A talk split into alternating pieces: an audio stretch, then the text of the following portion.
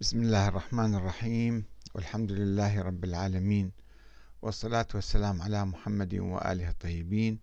ثم السلام عليكم أيها الأخوة الكرام ورحمة الله وبركاته. كيف نتحد؟ وقد تركنا القرآن وراء ظهورنا. الأخ نبراس ابن الجنوب يقول الوحدة بين المسلمين بسيطة. وهي الرجوع إلى وصية الرسول صلى الله عليه وآله التي قال فيها إني مخلف فيكم الثقلين كتاب الله وعترتي. انتهى بهذه البساطة. وقد قلت له أخي العزيز من هي العترة؟ وأين توجد حتى نرجع إليها؟ ولماذا لا يبادر واحد منها لجمع صفوف المسلمين وإرشادهم إلى الطريق الصحيح؟ وأرجو أن لا تقول لي أن الإمام المهدي موجود ولكنه غائب. فإذا هو غائب وغير موجود بيننا ولا يقوم بمهمته التي كلفه الله بها كما يفترض الإمامية. ولو أردنا أن نعود إليه مثلا كيف يمكننا أن نعود إليه حتى نتحد؟ وأما الأحاديث المروية عن أئمة أهل البيت فمعظمها مكذوب ومشوه. ولا يسد بحاجة الناس. ولو كان مفيدا أو رافعا لاختلافهم لفعل ذلك منذ مئات السنين. لا يوجد اليوم لدينا غير القرآن الكريم. ومع الأسف الشديد لقد ابتعدنا عن هذا القرآن. الأترة غير موجودين على فرض صحة الحديث هذا. الأترة غير موجودون غير موجودين والقرآن بين أظهرنا ولكن تركناه وراء ظهورنا. والعتب ليس على عامة الناس البسطاء الأميين. العتب على من يجند نفسه لدراسة الدين ويحاول الاجتهاد ويدعي الاجتهاد أو يقول يصبح مجتهدا مثلا في الفقه. في الأمور الفقهية الجزئية ولكنه لا يجتهد في أمور عقيدته. فيبتعد عن القرآن الكريم ويبعد الأمة عن القرآن وبالتالي يفرق الأمة يمزقها ولا يسمح باتحادها. لدينا علماء عبر التاريخ انتهجوا خطا أخباريا. وهذا الخط في الحقيقة يدعي أنه متمسك بالأثرة بأحاديث الأثرة بالأدعية والزيارات المنسوبة إليهم ولكنه يبتعد في نفس الوقت عن القرآن الكريم. ولأن هذه الأدعية والزيارات والأحاديث التي تنسب إلى أهل البيت هي ليست صحيحة هي مكذوبة وموضوعة وبالتالي آه، متناقضة مع القرآن الكريم. وعندما يأتي أحد العلماء مثلا ويدعي أنه هو آه، درس الإسلام وأصبح مفتيا أصبح مرجعا ولكنه آه، لا يعرف العقيدة الصحيحة. وبالتالي ولا يعرف حتى التشيع. لا يعرف الإسلام ولا يعرف التشيع التشيع الحقيقي. تشيع أهل البيت ثقافة أهل البيت المتطابقة مع القرآن وأي ثقافة أخرى مضادة للقرآن هي ليست من من التشيع. لنستمع إلى بعض الأخوة بعض المشايخ الذين آه، يتحدثون أو يعني آه، على على اعتبار هم يعني يدعون الناس إلى أهل البيت. آه هذا الشيخ آه أحمد المطلق. الشيخ أحمد المطلق يتحدث عن آه يعني مكانة أهل البيت في عند الله تعالى. ويأتي بأمثلة من الشيخ المجلسي والشيخ أحمد الحسائي والسيد الخوئي فماذا يقول في ذلك؟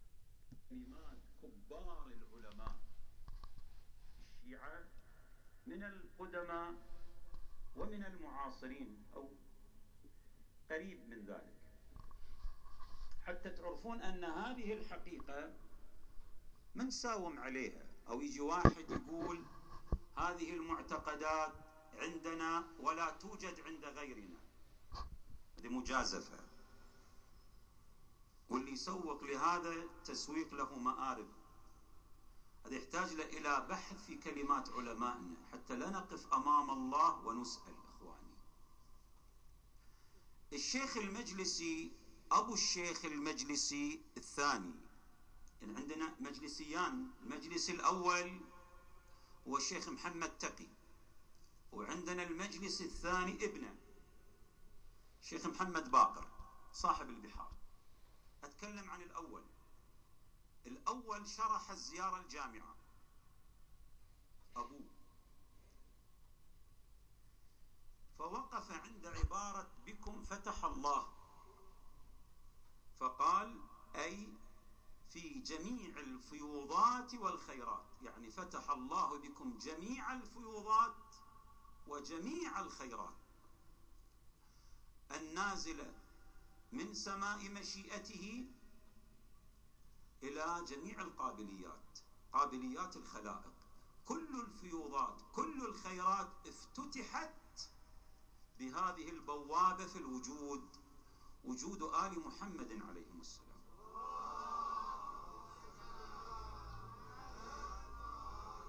ويواصل الشيخ محمد تقي المجلسي قائلا أو أنتم وسائط الفيوض الإلهية وسائط الفيوض الإلهية.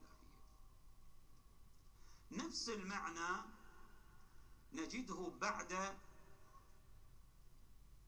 بعد سنين طويلة في كلمات مولانا الشيخ أحمد بن زين الدين الأحسائي الملقب بالشيخ الأوحد. نفس المعنى الذي ذكره الشيخ محمد تقي المجلسي السابق للشيخ بسنين. في نفس العبارة يقول الشيخ قدست نفسه بكم فتح الله أي في كل وجود كل وجود يتحقق أنتم فاتحته أنتم بابه. نفس المعنى. نفس هذا المعنى بعد سنين نجده في كلمات سيدنا السيد الخوئي قدست نفسه. نفس العبارة نفس الحقيقة. حيث يقول في كتاب مصباح الفقاهة في بحث الولاية يقول الظاهر أنه لا شبهة في ولايتهم على المخلوق بأجمعهم كما يظهر من الأخبار. لكونهم ليش لهم ولاية عامة على كل المخلوقات؟ ليش؟ السبب شنو؟ قال لكونهم واسطة في الإيجاد وبهم الوجود يعني سبب للوجود واسطة في الوجود. وهم السبب في الخلق. إذ لولاهم لما خلق الناس كلهم. العبارة. وإنما خلقوا لأجلهم وبهم وجودهم. وهم الواسطة في الإفاضة. بل لهم الولاية التكوينية لما دون الخالق. هذه العبارة الحقيقة هذه استقرئوا كلمات علمائنا وكبار علمائنا نفس الحقيقة. نفس الحقيقة. لكن عندما يأتي شخص يقول لأنه لم يطلع. إذا آه، رأيتم هذه الأفكار الدخيلة على الإسلام وعلى التشيع. أن آه، وهي يعني معتمدة على زيارة الجامعة الموضوعة آه، يعني من الأخبار التي ينقلها السيد الخوئي يقول هذا الأخبار تقول كذلك. وأيضا على نظرية الفلاسفة التي تقول أنه الله سبحانه وتعالى فاض وهناك نظرية فيض فخلق الأئمة والأئمة خلقوا الكون وبهم بسببهم هم كانوا واسطة الوجود يعني هم خلقوا الكون. هاي نظريات الفلاسفة التي تسربت إلى الصوفية وإلى الأخباريين بالحقيقة. الشيخ أحمد الأحسائي معروف هو شيخ الأخباريين معروف بالشيخية أيضا. فهذه المفاهيم لا نجدها في القرآن الكريم. عندما نقرأ القرآن من أوله إلى آخره لا نجد أي إشارة إلى أهل البيت ولا نجد أي إشارة يعني أهل البيت باعتبارهم يعني خالقين الكون أو وسائط الكون أو هم مثلا بسبب الكون وأن الكون خلق من أجلهم. كل هذه الأفكار وهذه النظريات المغالية الدخيلة لا نجدها في القرآن الكريم. ومع الأسف الشديد يعني بعض المشايخ في الحوزة يدرسون المسائل الفقهية الجزئية الطهارة والنجاسة والحيض والاستحاضة وكذا ويصرفون كل عمرهم في هذه الأبحاث دورات فقهية ودورات أصولية ولكنهم لا يدرسون القرآن ليتعرفوا على عقيدتهم من خلال القرآن الكريم. الشيخ أحمد المطلق يقول هذه؟ كبار علمائنا وإذا كانوا كبار علمائنا إذا وجدنا عندهم خطأ في العقيدة لا يجوز تقليدهم لا يجوز لأي أحد هم يقولون أساسا لا يجوز التقليد الأعمى في العقائد إنما على كل إنسان أن ينظر بنفسه وكيف ينظر الإنسان؟ عليه أن يقرأ القرآن أي مسلم عليه أن يقرأ القرآن ويعتقد بما هو موجود في القرآن. ولا يعتقد بما هو غير موجود في القرآن من نظريات الفلاسفة أو الأخباريين. مشكلتنا سيادة آه، التيار الأخباري حتى على من يدعي الأصولية.